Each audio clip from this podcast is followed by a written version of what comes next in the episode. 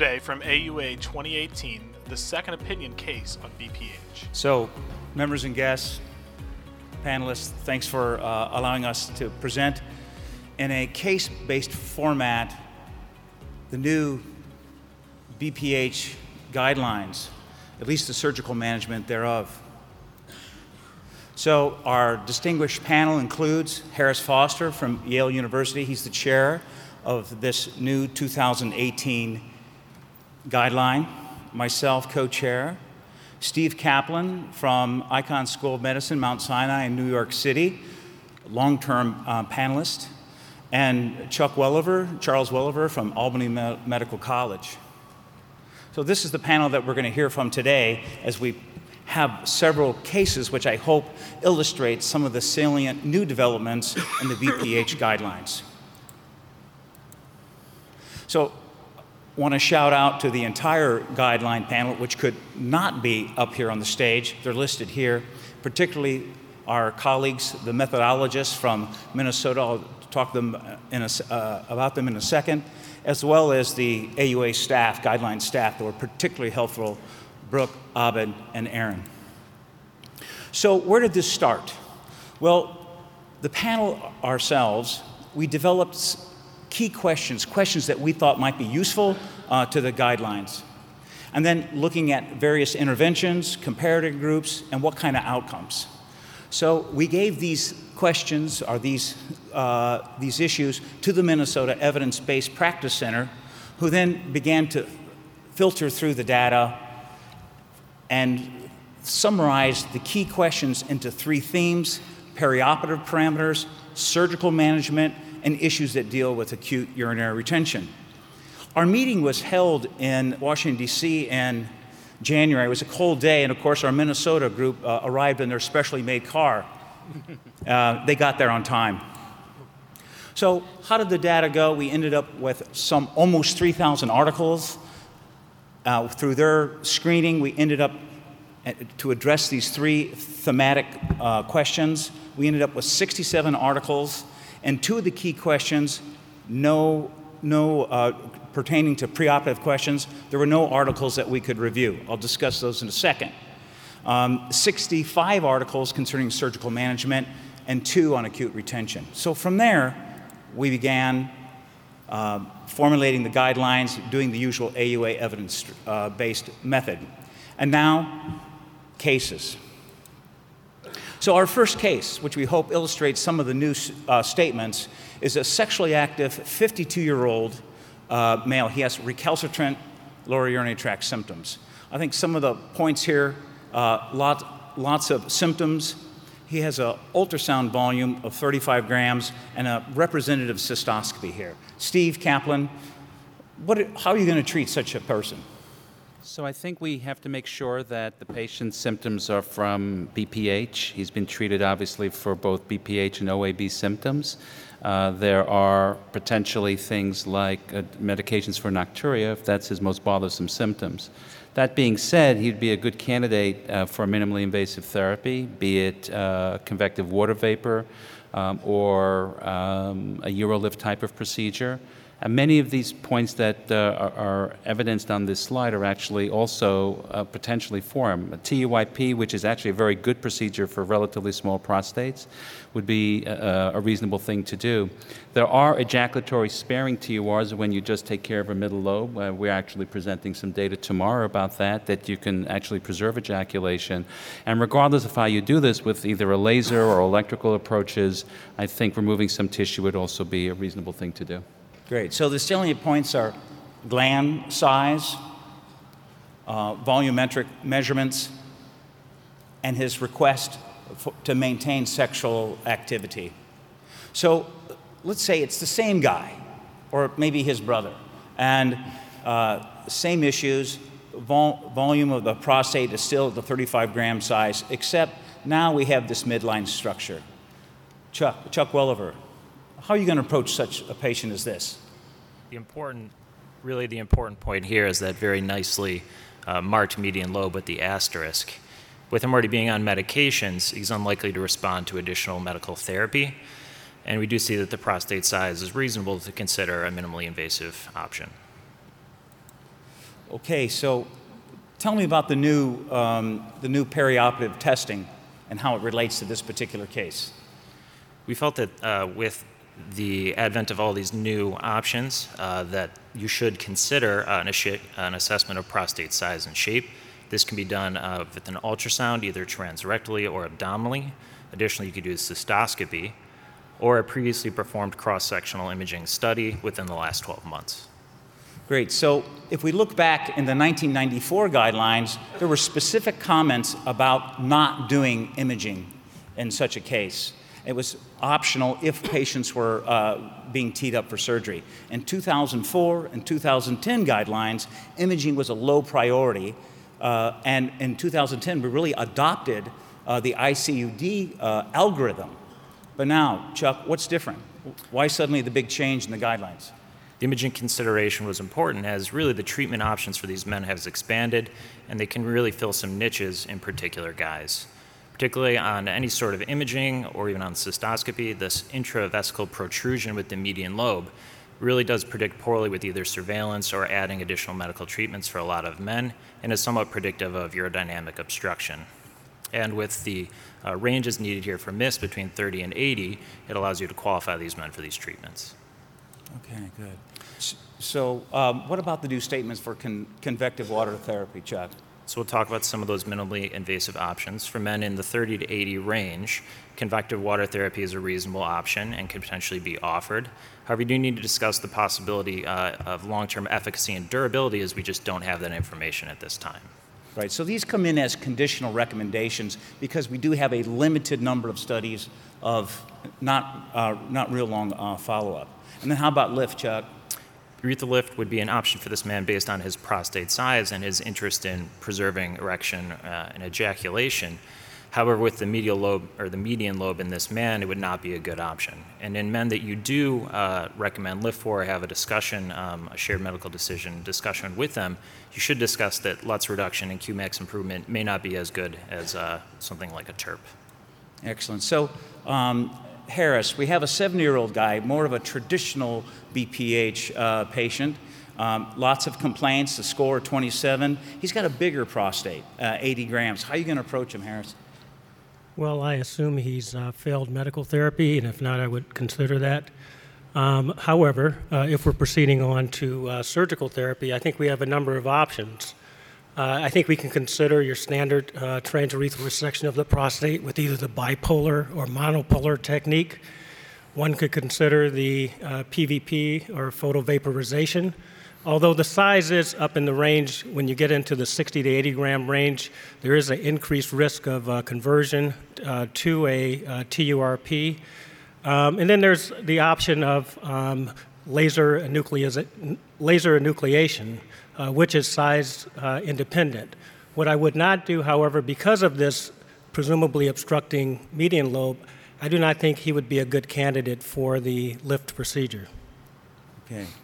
Yeah, so he's right on the margin, right on the margin between where lift and, and um, uh, Rezum or steam is not really uh, probably uh, not the right idea. So, um, to the whole panel itself, we got 81 year old male. He's got a relatively large uh, prostate at 130 grams. He's almost in retention, very slow flow rates, um, although he's still getting it empty. And he's been taking the best of the M-TOPs, alpha blocker and 5-ARIs, and still not, long, not uh, helping anymore. Steve, how are you going to approach this guy? So again, it comes to making the diagnosis of his most bothersome symptoms and making sure that we've tried to exhaust medical therapy, which here we have, maybe look at his nocturia again. But he's got a large prostate, and I think that the traditional methods that we've used, such as TUR, would be very, very appropriate. I would just add uh, onto Chuck's and Harris's point that if the patient has predominantly middle lobe protrusion, that perhaps a TUR would also be very, very good, and we can perhaps preserve ejaculation. But this is a patient who I think most, most urologists would be very comfortable TURing in some form or fashion. uh, whether it's with resection electrically or with laser.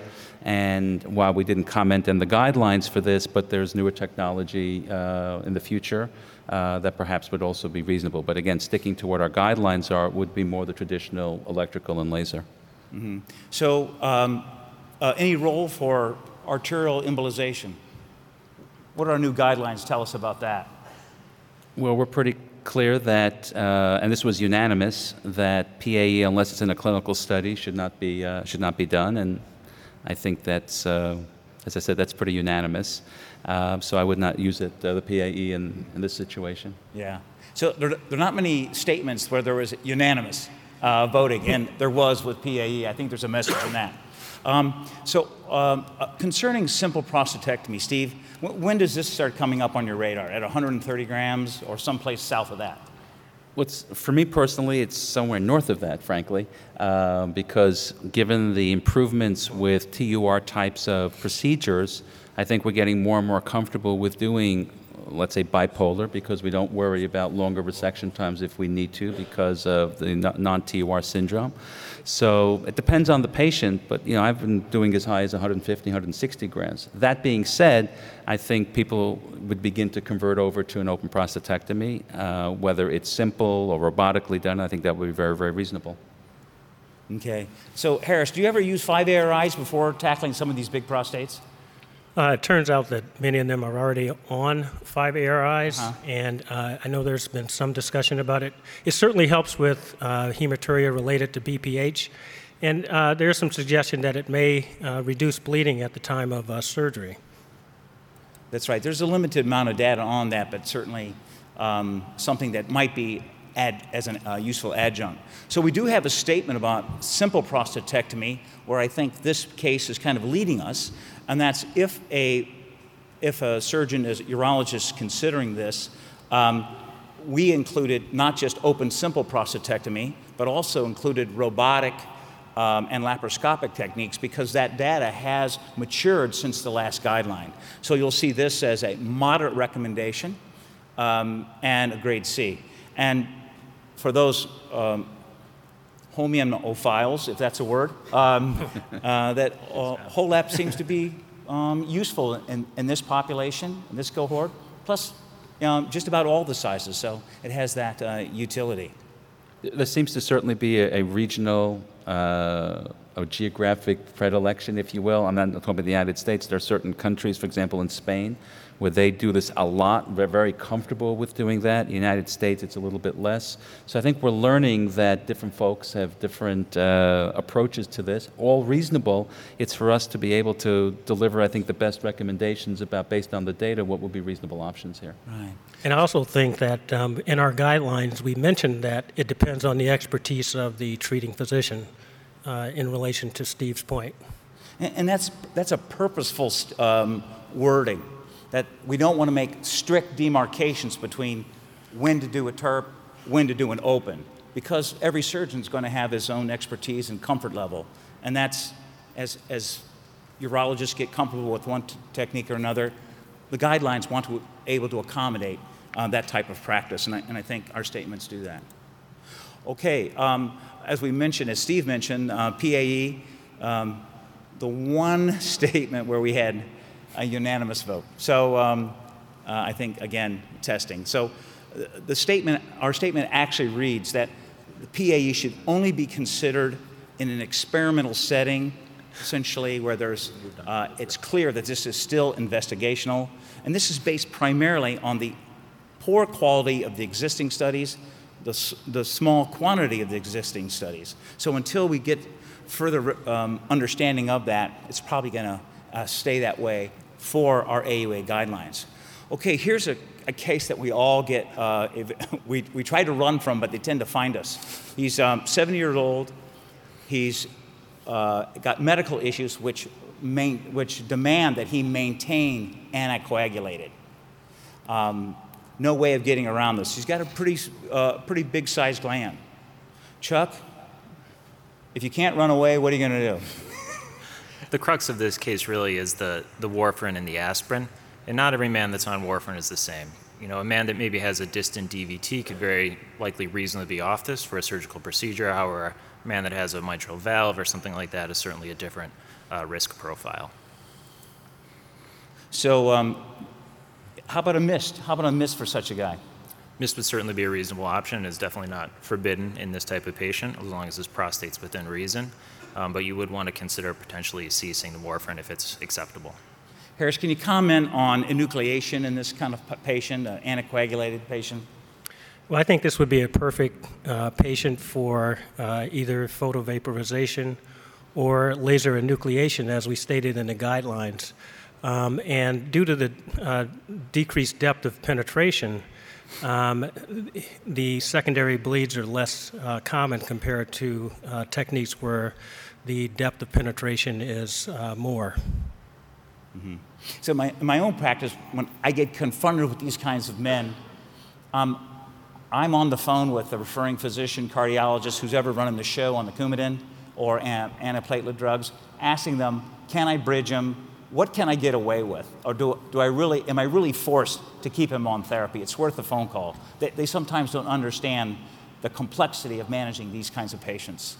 So I, would encourage the crowd to consider that as well. But if you can bridge them, then obviously you know, that's the key. So, I mean, if you can get away with that, then a lot of the technolo- a lot of techniques that we would use without the uh, patients on anticoagulation would be fine, whether it's bipolar and obviously, as Harris mentioned, the laser options. Right. Yeah. So um, you can read the uh, statement for yourself, but essentially, in these high risk patients, when we reviewed the data, we thought uh, if they need to be maintained on anticoagulation, that HoLEP, PVP, and thulium, something we, we didn't mention, but that data we did review, that these are all alt- alternatives. And this, because of the way those studies are reported, it's only expert opinion, and that was our feeling. And, and, and good luck with that guy when he shows up. Okay, we have a couple more that I, uh, worth mentioning. So here we have a frail guy. He's in retention. He's failed trials without catheter several times. He's on meds. It's not happening. Before, before uh, he shows up in your office, his residual is in the 500s, and he's got a pretty good sized gland. Steve, do you, do, do you need to do urodynamics? Well, need is uh, is a proportionate question, I guess. so I don't know if you need to do them. I mean, obviously, they can help in elucidating uh, whether or not the patient has bladder outlet obstruction, which will be about 70% of the time. And we always get into that question about the predictive nature if a patient is obstructed on urodynamics. Is that going to alter the course of some type of intervention? So, I- you know, there are debates on both sides of the issue. We do, but. Uh, I, I think that in terms of, as, as you have here from the uh, statement, it's, uh, it's variable. Okay, so um, Harris, what about pulsar residuals? Perhaps not in this guy, who we know is already in retention, but your more standard patient.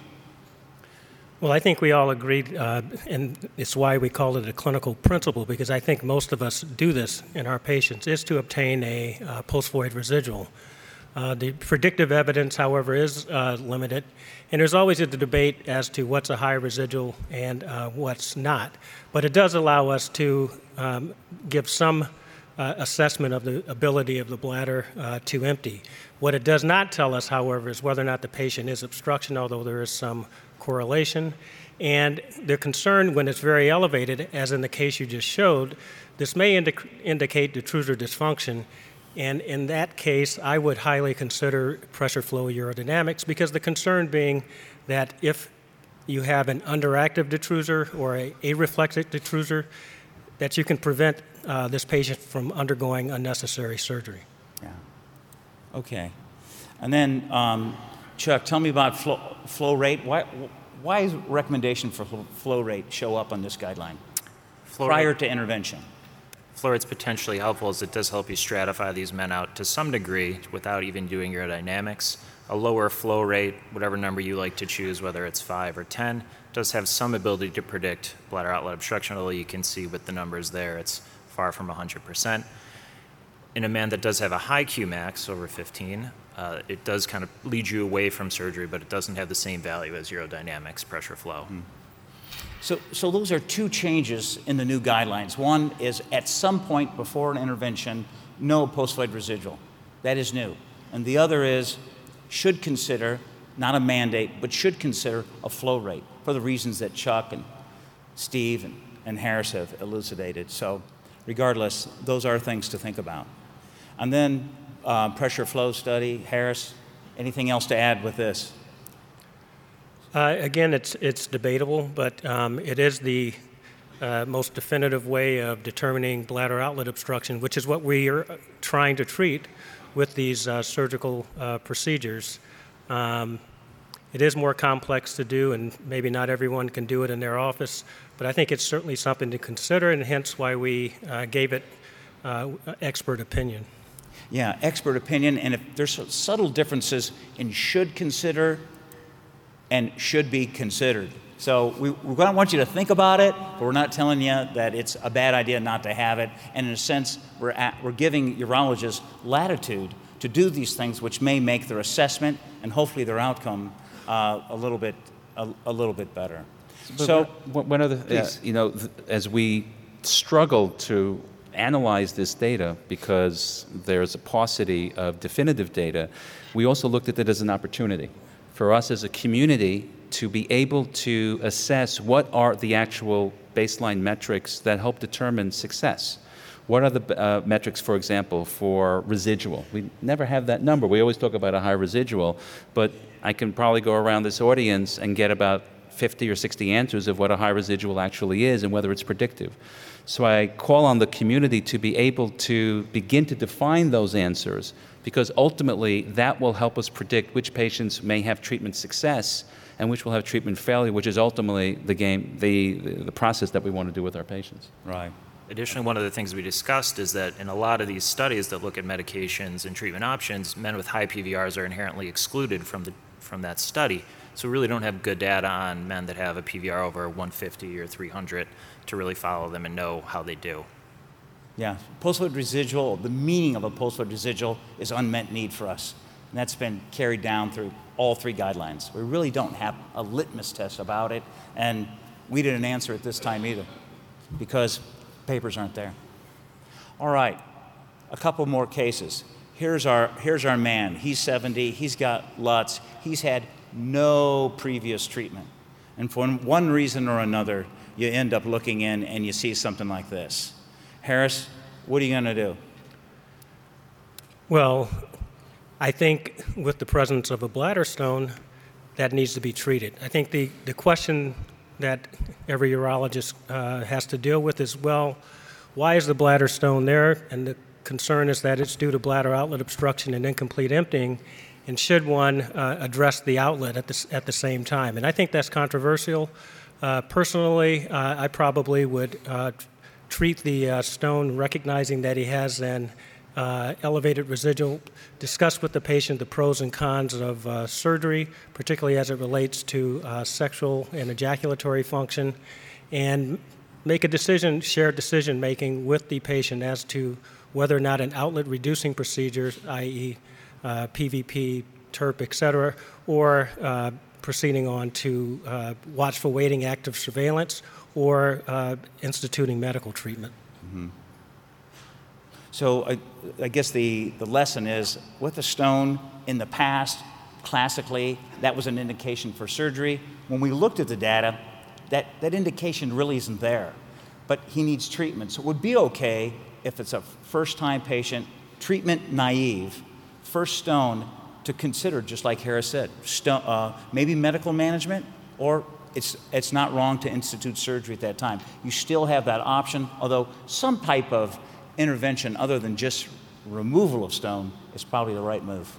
And again, expert opinion. Well, it also allows the opportunity. We talk about shared decision making. This is one of them, where a patient understands uh, that he may have predisposition, like a big middle lobe, that predisposes them to get a recurrent stone. Not necessarily the patient, if they're asymptomatic, is going to want something done about their prostate, but at least they should understand that when you take care of the stone, there may be something coming down the future, and they should understand in terms of how to manage this and what the opportunities are in the future as well. Okay, great. I'm going to have our last case here. And um, I've clearly outlined it. He's 71, he has his bladder diverticula, diverticulum, lots of symptoms, a high posted residual. Chuck, what do you think? one of the things we felt is the independent presence of a bladder diverticula doesn't necessitate a surgical procedure. Maybe in this man that has a high PVR and has significant symptoms or maybe recurrent UTIs, something like that, it'd be more of a consideration, but sort of the surprise bladder diverticula doesn't force your hand for a surgical management. Yeah. So I think the context is something like with increased imaging, we're finding diverticulum. These are showing up at a urologist's office. If they're asymptomatic, are we, are we required to intervene? And, and we felt, again, as a principle, that in, if it's truly asymptomatic and not otherwise affecting his health, you probably could watch such a patient. There's a kind of a, a clinical principle that's really not part of the standard, uh, part of our guidelines, that says um, that in these men who you're doing this active surveillance and they have these risk factors like worse symptoms or perhaps um, a slightly high pulsatile residual, those would be guys that you would be back into the fold perhaps more frequently. So you can personalize the follow up from that for them. All right. Well, listen, I want to thank the panel for uh, participation. Really appreciate um, your guys' willingness to do this. I'd like to thank the, um, again, the guideline, the entire guideline panel for, for their help, and uh, particularly the folks at the AUA um, uh, office. Um, there are 24 statements. We can't handle all 24 here, but I think there's a, an opportunity for all of you to look at those new guidelines and try to incorporate them into your practices as you see fit. Thank you. With AUA 2019 fast approaching, we thought we'd ask a couple people why should you come to the AUA annual meeting? So this is the best, uh, one of the best places to be in to learn and continue to give the high quality urology care to our patients. This is a very, very good place to, to see all those visions about urology. For a resident or fellow or any young urologist, it really does connect you with um, all the other uh, experts in all fields of urology and to learn the new technology that's available uh, out there. I think it's, it's a great opportunity.